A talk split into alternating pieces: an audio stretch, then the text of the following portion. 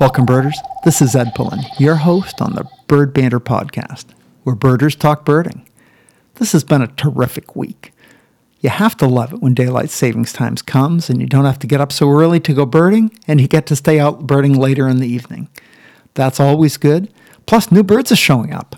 The weather's turned out well the last couple of days, and yesterday I got, got out to Joint Base Lewis McChord, saw my first violet green swallows of the season and western bluebirds. Uh, even got a picture of the violet green swallow showing the violet tail and the green back, which is just really fun. Uh, but you know, the best thing of the week is that I've got Ben Lizdas on as my guest today on the Bird Banter podcast. Ben is a world renowned expert in birding optics. Worked at Eagle, Eagle Optics for quite a while, but now has a startup business uh, with Birdwatchers Digest called Red Start Birding, where they have a curated selection of optics so you can find only stuff that's good. You don't have to sift through all of the garbage and should be really a nice resource for birders. So I'm excited today for the Bird Banter Podcast, episode number seven. So, welcome, Ben, to the Bird Banter Podcast. Thanks for being on the show. Oh, it's my pleasure, Ed. Thanks for the invite. Appreciate it. Yeah, good. Uh, anyway, Ben, I got a chance to look at your bio and uh, the at the Red Start Birding page, and boy, you've got quite a quite a history, quite a story as an optics guy, the, the, the LeBron James of uh, optics. That's a well, you got some got to have some game to live up to that. I guess so. Yeah, yeah I kind of I kind of came into birding the the long way around. I you know I, I went to college studying landscape architecture with an emphasis on restoration ecology. Oh, okay. and I've always had an interest in you know ecology, natural history, the outdoors. It's always been something that's I've been keen on, and plants seem like a really easy avenue to get there. Uh, you, they stay in one place. Yeah, they don't move around. That's nice. They, yeah. they don't move around. When you want to study and research them, there aren't any ethical issues about taking living creatures like animal type living creatures out of their habitat. Or it just seemed like a cleaner type of a um, family of of organisms to work with. Yeah. And uh, so, you know, I, I really got into that and doing research one summer. Uh, collecting plant samples of prairies here in Wisconsin, I, I, would often go out with a bird surveyor to these grassland uh, and prairie parcels here in Wisconsin. And early in the morning, I would help her on her bird surveys, just sort of, you know, a person to help identify birds with my basic birding knowledge, which is very rudimentary early on. Sure. And this uh, is in college now, Ben. We're talking. This, this is in college. College. Yes, okay. way back. This was you know pre two thousand. Got it. Okay. So that's that's kind of uh, initially how I got how I became susceptible to getting into bird watching. Uh-huh. But really, uh, I ended up getting a job at Eagle Optics right around 2000 just as a seasonal job, I was working as a um, with a landscape architecture, doing design, build stuff, restoration ecology. It was seasonal work though, so come winter, I needed to get a winter job. I knew some friends who were working at Eagle Optics, got a job there, and then when I had access to not just really good optics, but when I had access to a community of bird watchers and really high level birders, sure. it seemed to open up a lot of doors to me in terms of uh, you know developing an interest in bird watching. So, and then it just was like wildfire after that. I was I was all about birds, and it certainly helped me evolve as a optics salesperson. You know, I mean, uh, sure. if I'm going to have a job selling optics to bird watchers, it helps to talk the game. Yeah, exactly. And you might as well go all in and kind of be able to put yourself in their shoes, be able to have empathy for the problems they're trying to solve, and also share a common passion. And really glad it was birds as opposed to say you know selling someone tires for their automobile or insurance policies. For I sure. Don't know. I don't know if I get passionate about that, but it seemed pretty pretty easy to to get passionate about birds. Yeah, it, it is. I uh, I fell into it uh, later in my life, around thirty or so, and boy, I've been pretty enamored ever since. So yeah, but I, and and I uh, started. I don't know, maybe maybe 15 years ago or something, I, I'd been battling, you know, crappy optics my whole birding life, you know. Mm. And, uh, mm. and, and some, some guy says, well, what are you doing with those binos? I said, what do you mean? He says, you know, you just need to buy the best binos you can afford. And I said, like, duh. yeah. and uh, went out and bought some Swarovskis and have been in love ever since. That's great. Yeah. It's, it's amazing as someone who uh, I can remember when I was just starting to get into optics and the reality of what good, how much how expensive good binoculars are, and this was you know right around uh, 2000. So Sure. the real high end binoculars then.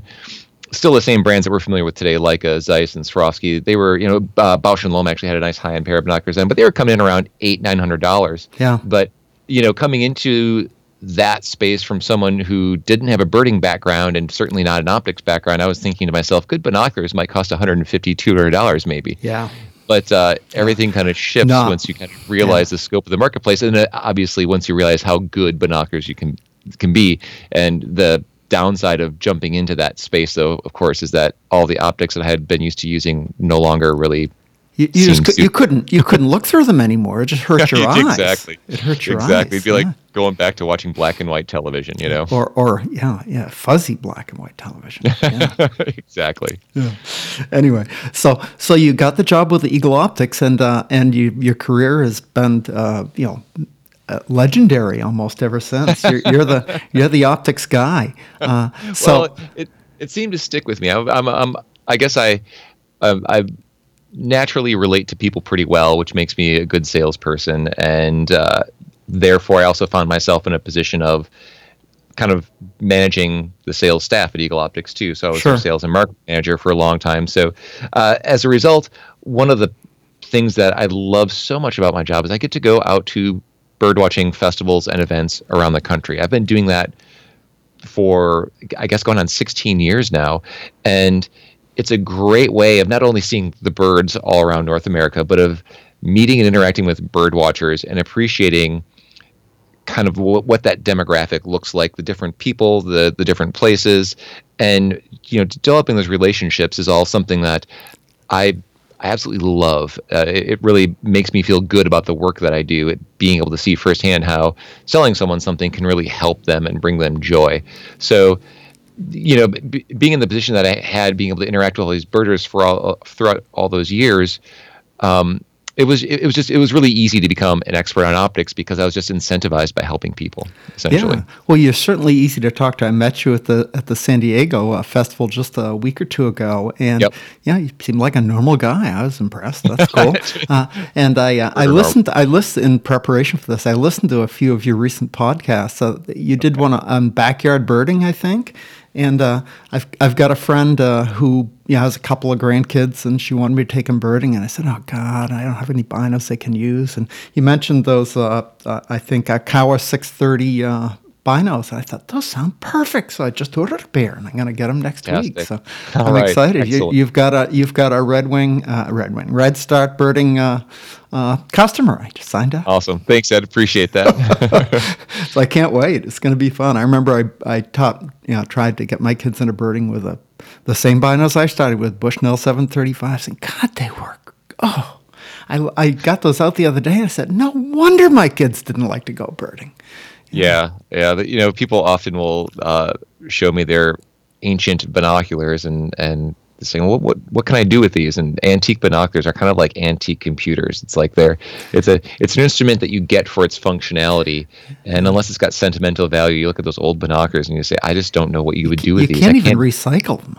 you can't really recycle them, and it's hard to say pass them on to someone else to show someone the joy of birding because Torture it's Yeah, torture them. exactly exactly. cool.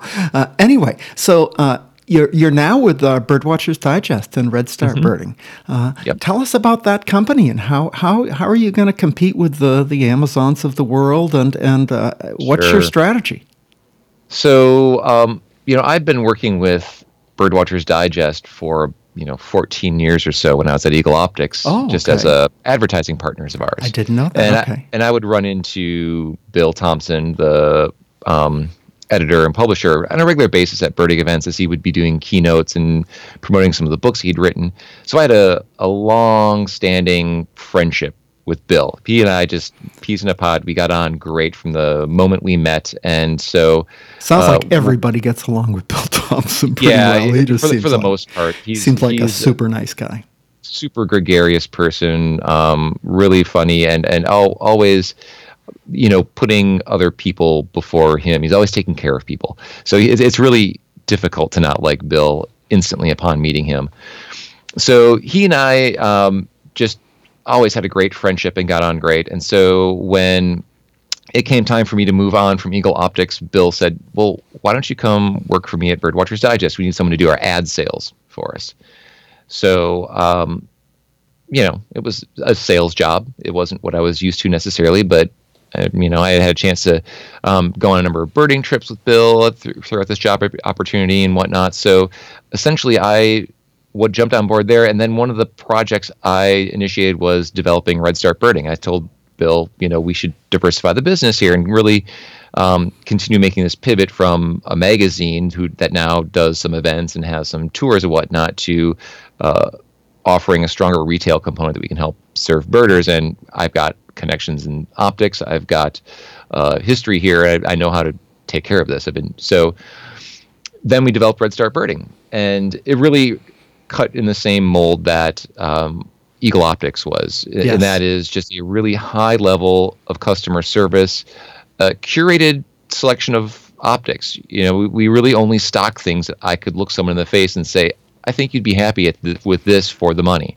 Yeah, um, and we I, th- I think what you can emphasize that. Say it again. I mean, that's you know, for a yeah. beginner, I mean, you go on Amazon or something, it's like, my God, what, what, what, where do we even start? It, exactly, exactly. So that's one of the, you know, the the high level of customer service and expertise is something that, you know, I count on separating us from Amazon. Certainly, Amazon is great for buying stuff, but for learning about things or for making a selection, for paring down you know choices for understanding what you get for at certain price points in optics you're not going to go to Amazon to get a birder's perspective on why A, B, or C works well for birding, or why you might want to consider D, E, or F instead of that. Sure. So, so you know, with with my 18 years of history um, in birding optics, and then you look at Birdwatchers Digest, which has been around for 40 years.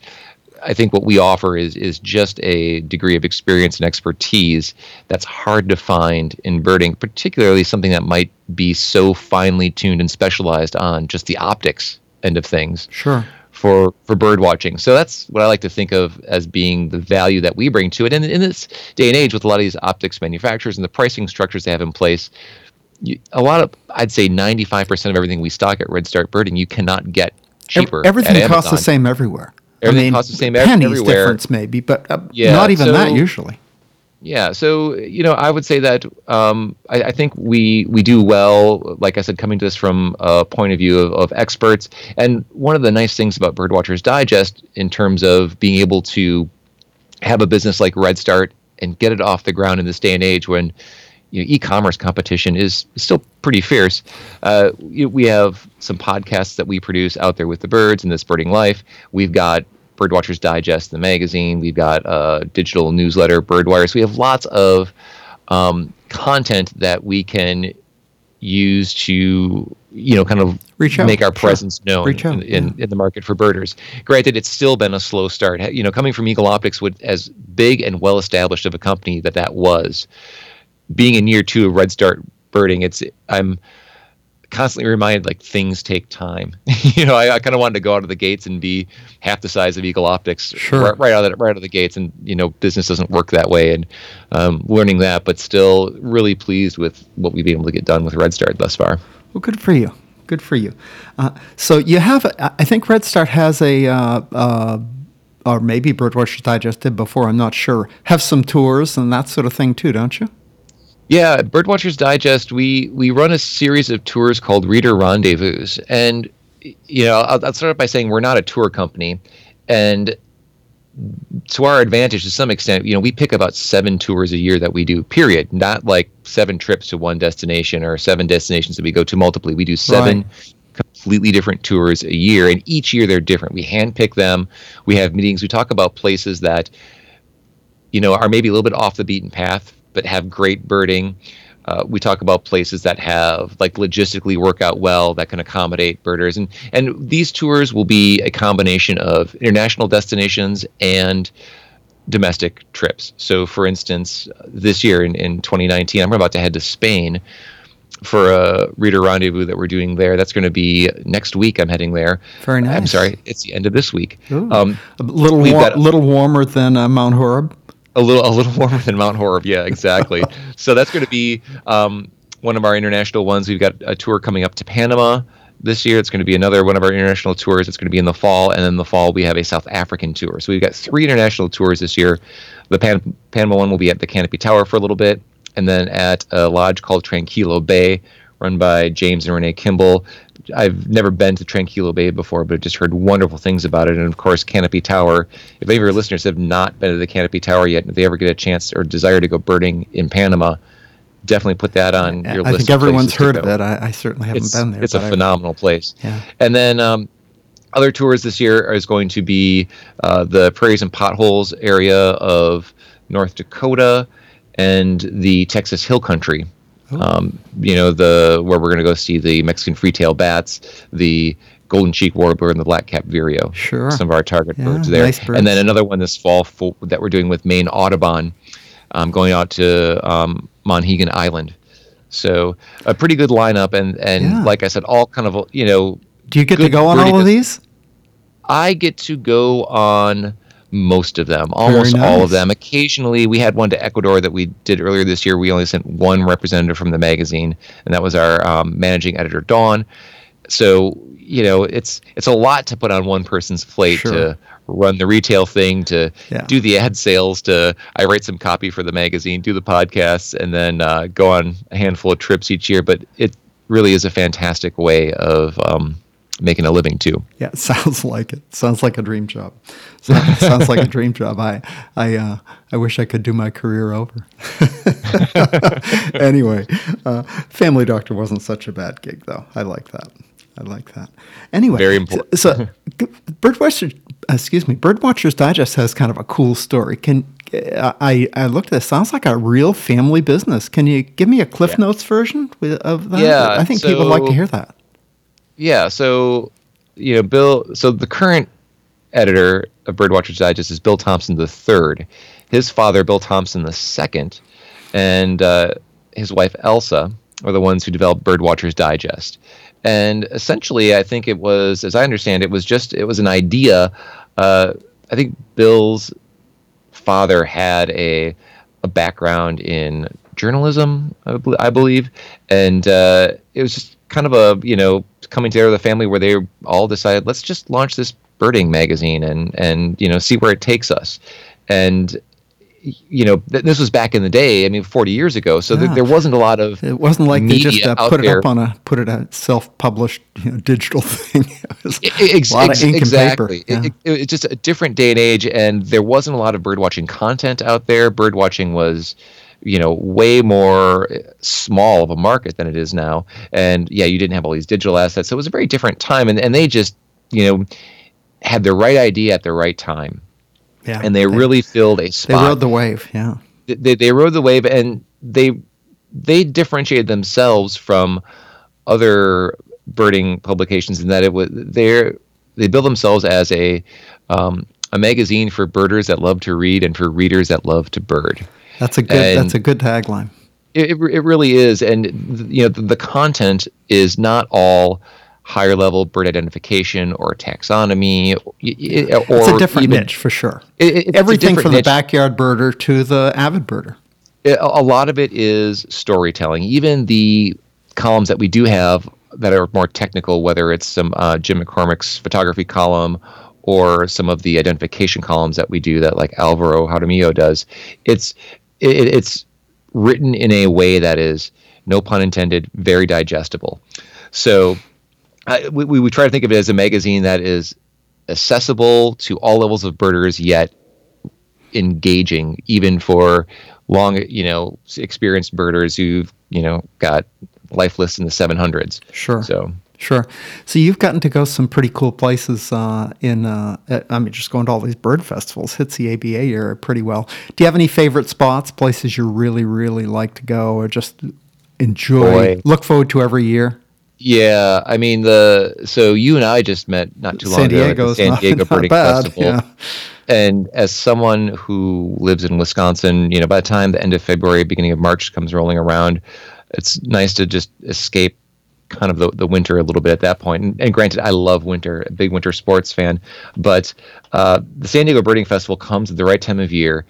It's just beautiful there. The bird diversity is fantastic. It is. Um, the, and you know the the place itself is just is great to visit. The great infrastructure, the restaurants, the food culture there. So all those things. I mean, when when I look at what makes a great birding destination for me, I tend to look at it maybe more holistically than your average bird watcher. It's not just about the birding list, but that's important. But I do think about you know the the food, the, the, the lodging, the scenery, eh, the, the whole part of the experience to me matters.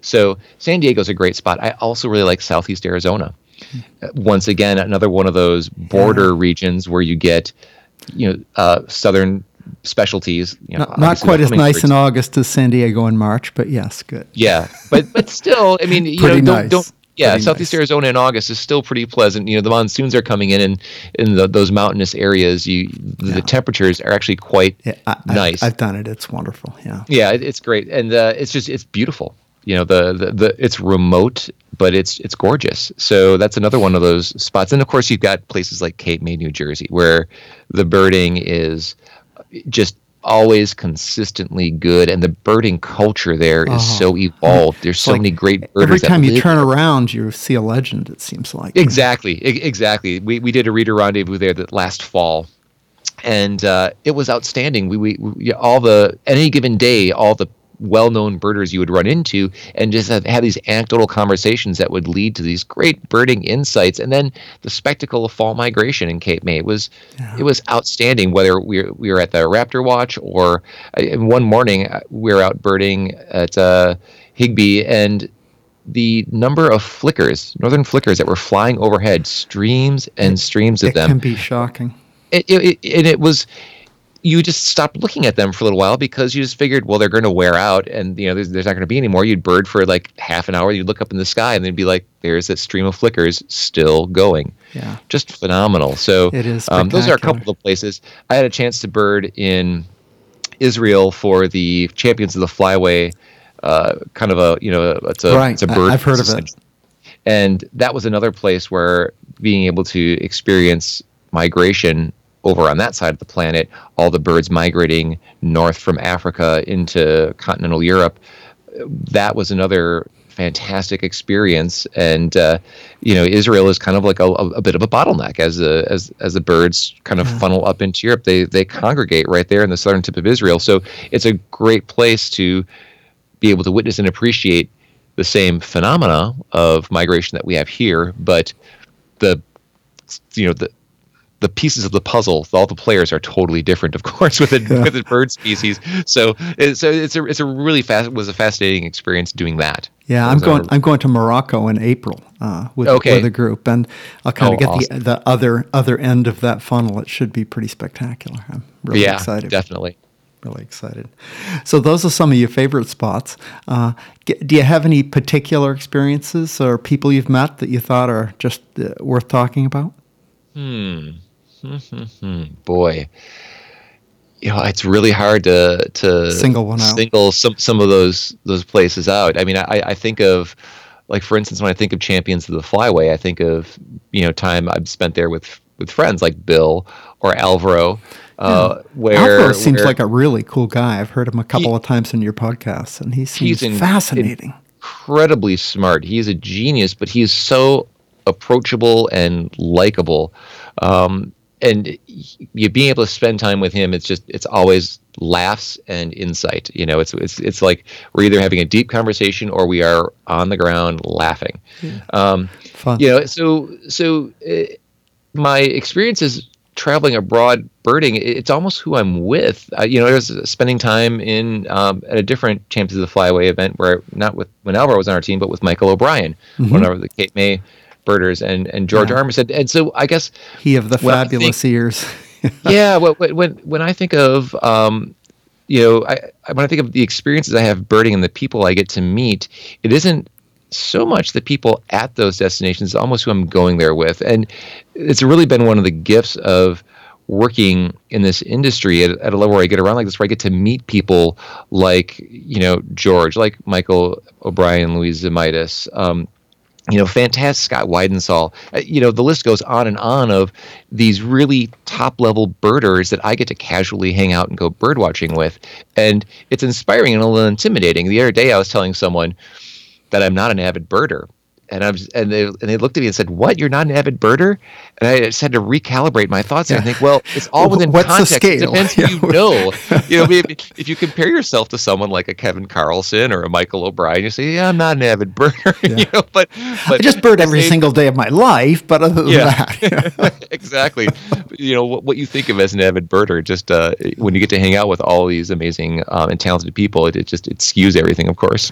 Yeah, I, it's the same with me. I mean, I'm I'm I'm I'm okay. You know, I get around mm-hmm. and I can tell most of the birds, but I go out with some of my buddies and they are just really good. You know, and uh, we're yeah. you know we're talking on a Pierce County, Washington scale, not a worldwide scale, but it's the same idea. Same idea. Mm-hmm. You know, it, your friends think, "Oh, you're really good," and I said, "You don't know what really good is." You know. Yeah, it's all it's all relative, right?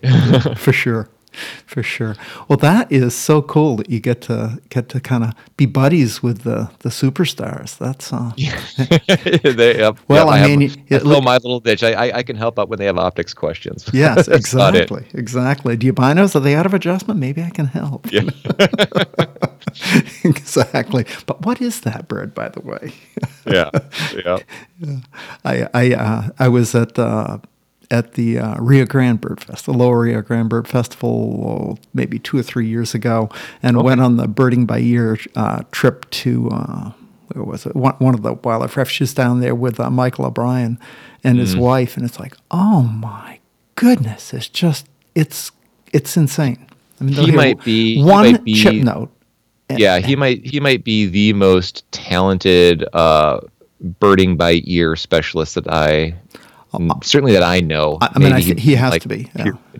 Um, it's it's astounding, and uh, it you know it's knowing people like like Michael and that skills just always keeps me humble. Oh, for sure, for sure. I mean, I was just it was just shocking. I mean, you'd hear one chip note, and he'd say, "Oh, blue speaks." I'm like, "Wow." where'd, yeah. you, where'd you see that? Oh, I didn't see that. They just flew overhead yep. Yep. But, but, you know he's right. He's always right. that's, yeah. that's yeah. sounding. He's he's he's pretty accurate at all that. Yeah, so. I know. I went to Kenya with a with a fellow uh, James Bradley who grew up in Kenya and has kind of a cool story. But uh, he was like that there. I mean, we we and he lives in British Columbia. He hasn't been lived in Kenya in 20 years, and he still knows every single sound. It's just mm. insane. Yeah, mm-hmm. people, people, some people have that uh, incredible audio talent. It's uh, yeah. I, I, I, think there's hours of uh, dedication. Oh, it, it, doesn't just happen. Just learning exactly. So it's a, it's a, it's that mix of. Um, it comes easy to them, but even for the folks that might come easy to, you're still talking about some pretty serious time in the field. For sure for sure. Uh, so, what do you have coming up? Uh, you're going to Spain.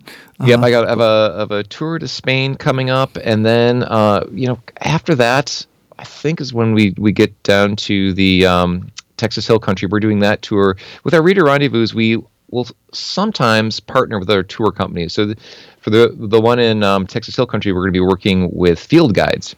They're actually headquartered right, out of Austin. Right. And, you know, th- this will be a tour that has components of birding.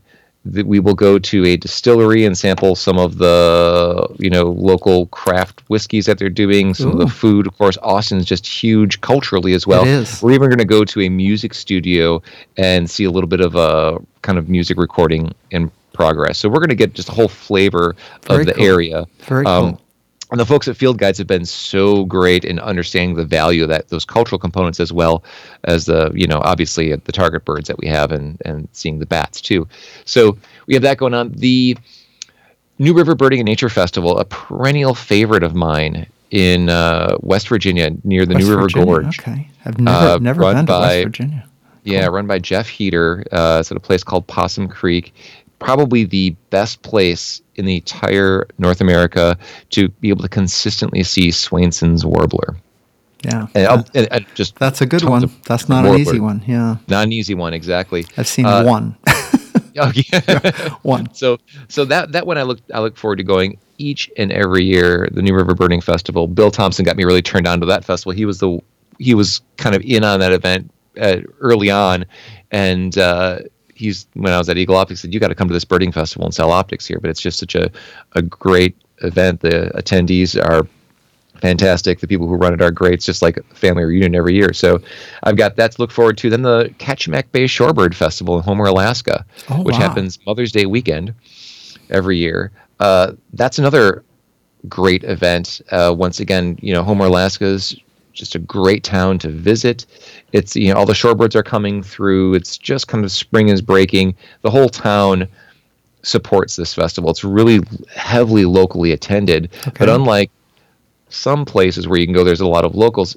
Everyone in Alaska pretty much loves the outdoors, whether they're For sure. hunting or birding Whether or they do it on a snowmobile or, or, or Yeah. a bird watcher, somehow or other. But but if you live up there, odds are you appreciate the outdoors. It's a Yeah. great market from a sales perspective, um, going up there and selling optics, and you know, all, but the engagement that everyone has with this, it's kind of like the beginning of their tourist season, is the Shorebird Festival, and the level of engagement that the town has, and they embrace it with the uh, local wildlife refuge there. Um, it's a really fun event. I've been doing that one for maybe going on 10 years now. And Nice. it's always a one of my great spring traditional um, events that I go to.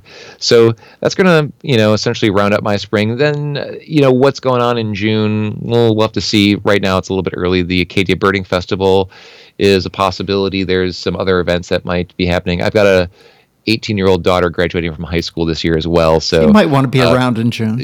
I, I, I got to be sure I'm around for her high school graduation. That would be nice. She'd appreciate that. yeah, I think so. Yeah. Good. So I, uh, I have to say, I, I think I might do some more bird festivals. I've always sort of been, you know, I've, I've kind of uh, been a person who just wanted to find my own birds. You know, I, uh, the idea of going and, and having somebody show me birds was just, I don't know, it seemed like cheating almost a little bit.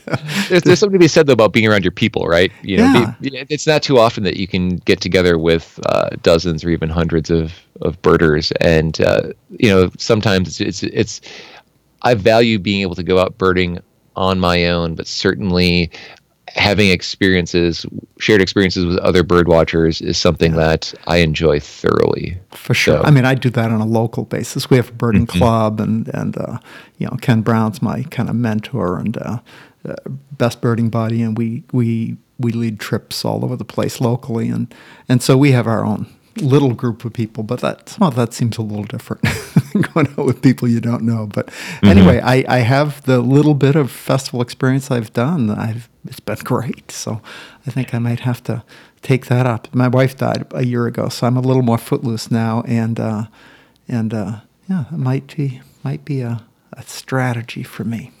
We'll yeah, see. well, I mean, you know, uh, I'd be happy to recommend a couple. I mean, if you're looking for you know smaller ones, the, uh, the Acadia Birding Festival that I mentioned earlier is is great. If you don't mind being gone from the northern or from the um, you know the the main 48 states during spring migration for a little bit, the Shorebird Festival up in Homer, Alaska is another one that's really worth that going sounds to. good. Yeah. Yeah. Um, and then, of course, you've got larger events like the Space Coast Birding Festival in uh, Titusville, Florida, that happens in late January.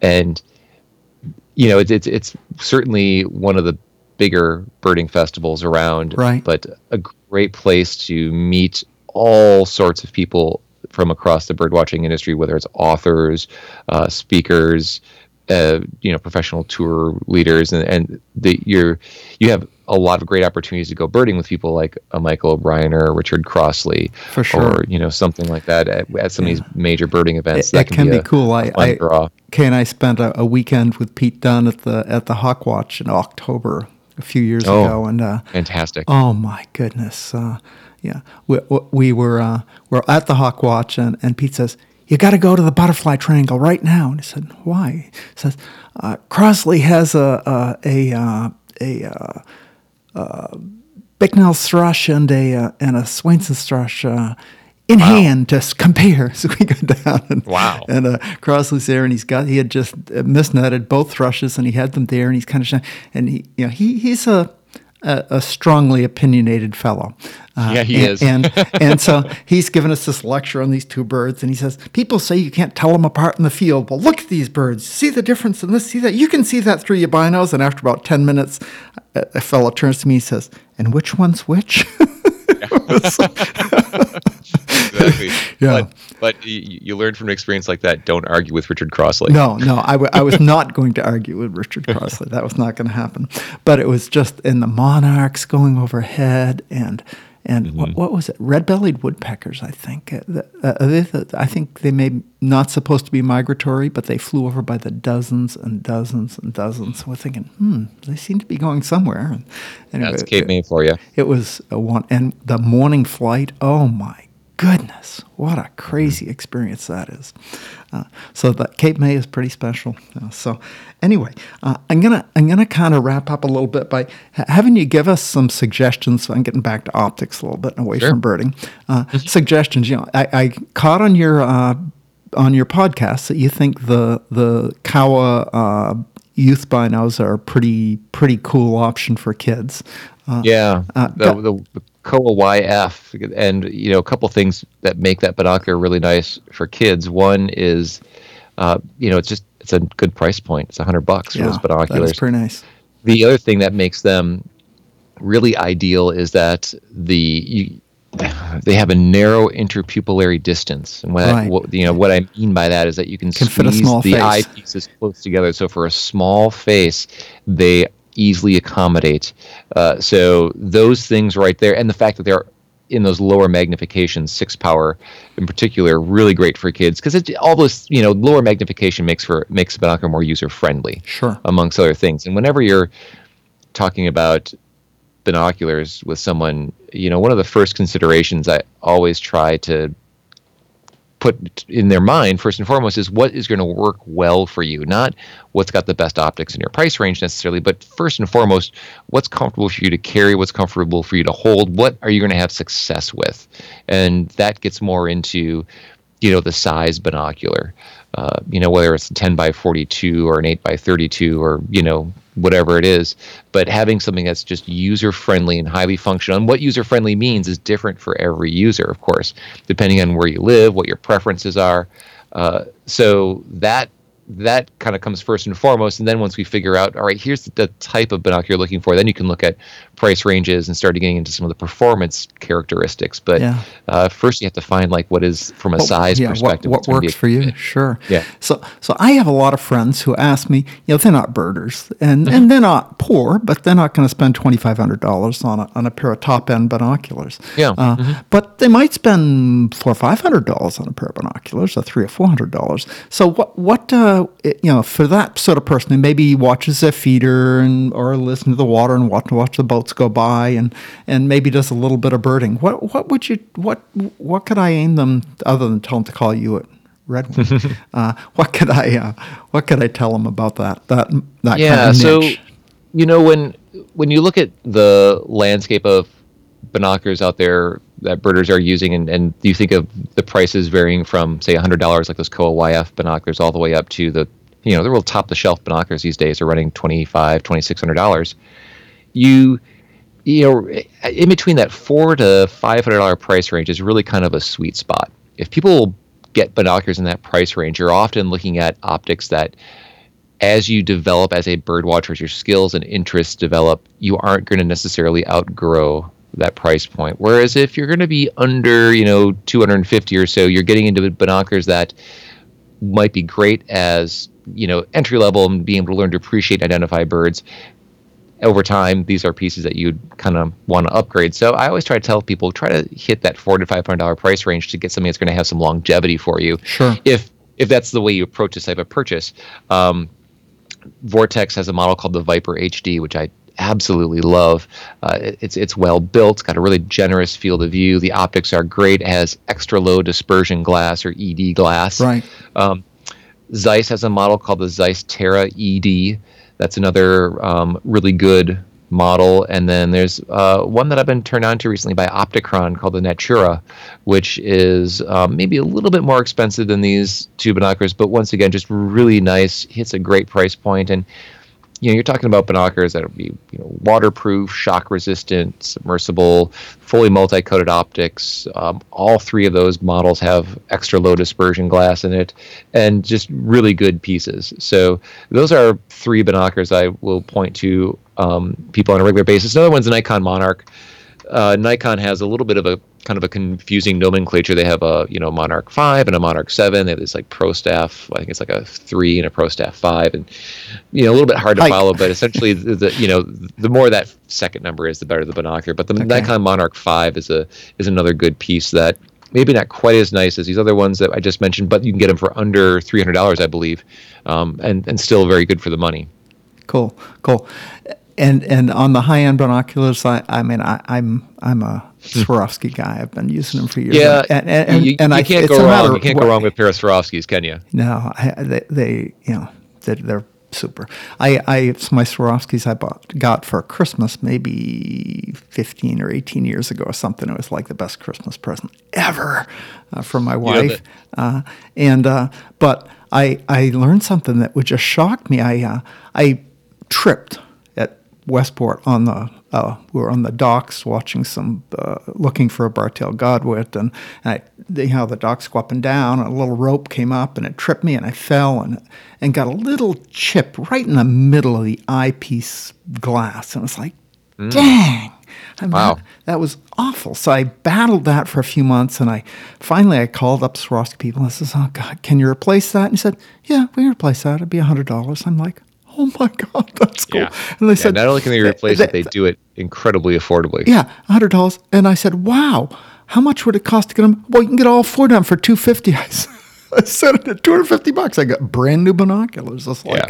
oh my goodness, it's just crazy.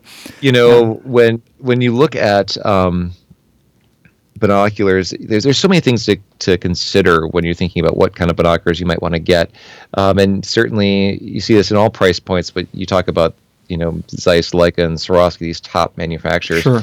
and they make things that are so comparable. Oftentimes, people will try to pick out which one has the best optics. I'm gonna I'm gonna buy the ones that's gonna give me the best view, and it's kind of a losing game because they're all so good. How do you tell the difference? Yeah. So things it kind of boils down to things like ergonomics or features, and and certainly one of the things that people love about Swarovski is um, their their customer service is just as high end as the product they sell.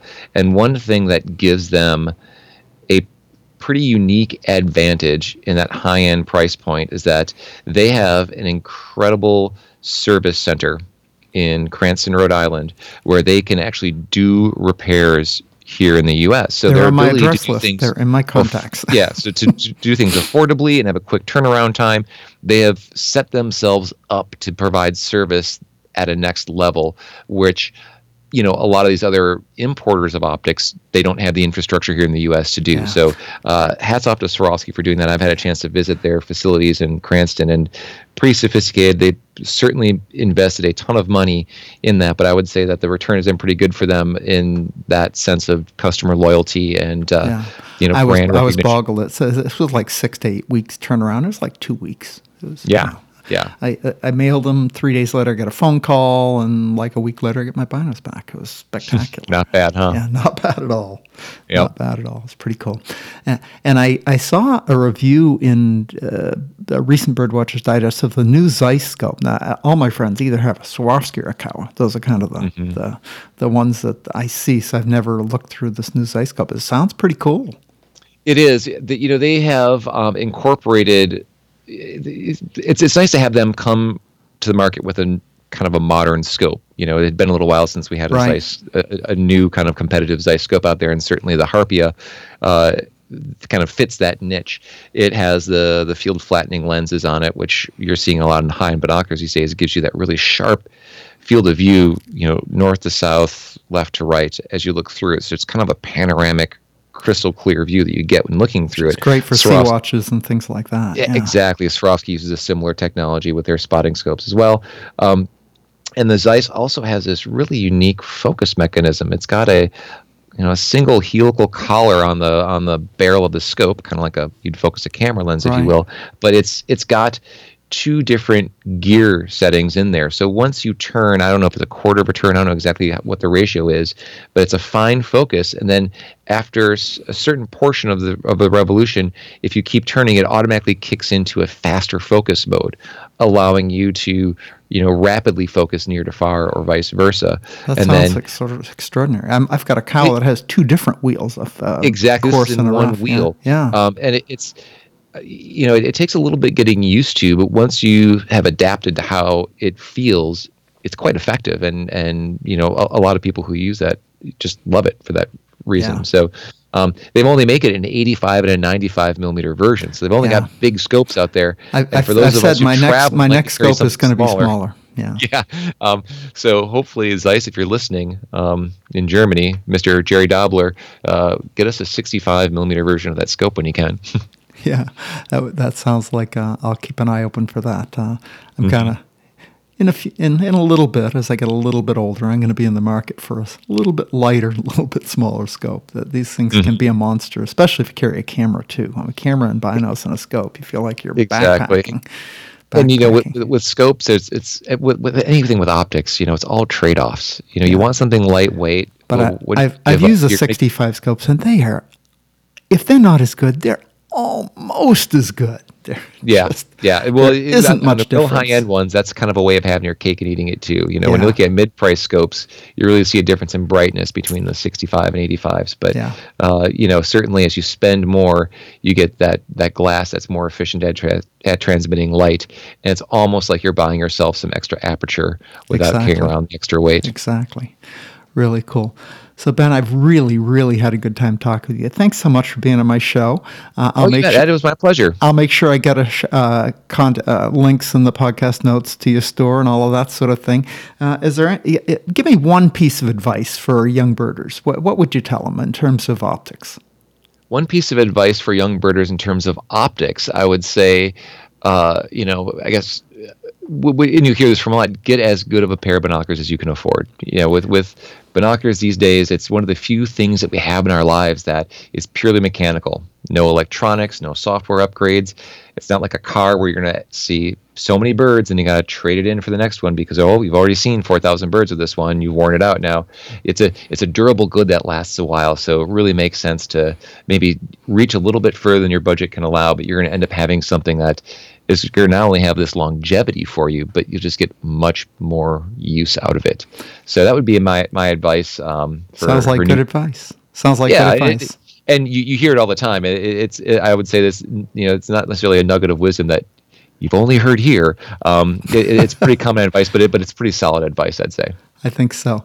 Well, I think you've lived up to your LeBron James of optics, but not the Michael Jordan. You didn't go for the Michael Jordan. I, I was pleased to see that as a, as a di- man of a different generation. You know, the Michael yeah. Jordan of optics that would have been too Bill, much. But Bill, LeBron Bill James, I think you, I think you can, uh, I think you can, you can live up to that. Yeah, yeah. That that was a that was one of my buddy Bill Thompson coined that term. It's it seems to have stuck. So yeah. uh, good. It's, know, it's, it's not a bad not a bad term. Yeah, it's kind of sticky. If you've got to wear it, you might as well yep. wear the top. Yeah. Good. Well, thanks again so much for coming on the show. This has yeah. been uh, Ed Pullen, your host at the Bird Bander podcast with Ben Lizdas from Red Start Birding, and it's been an enjoyable time. Thanks so much. Thanks for having me, Ed. Bye bye. So that wraps up episode number seven of the Bird Bander podcast featuring Ben Lizdas. I've had a great time today and hope you have too. Be sure to subscribe to the Bird Bander podcast on wherever you get your RSS feeds, the iTunes Store, Google Play, Spotify, Stitcher. You can also find me at the birdbander.com website, where I'll put up blog posts and related information that you might enjoy. If you're more of a YouTube person, you can also find these podcasts on the YouTube channels. You can also find me on most of the social media feeds Facebook, Instagram, Twitter. I'll leave links to those in the podcast notes. So until next time, birders, good birding, good day.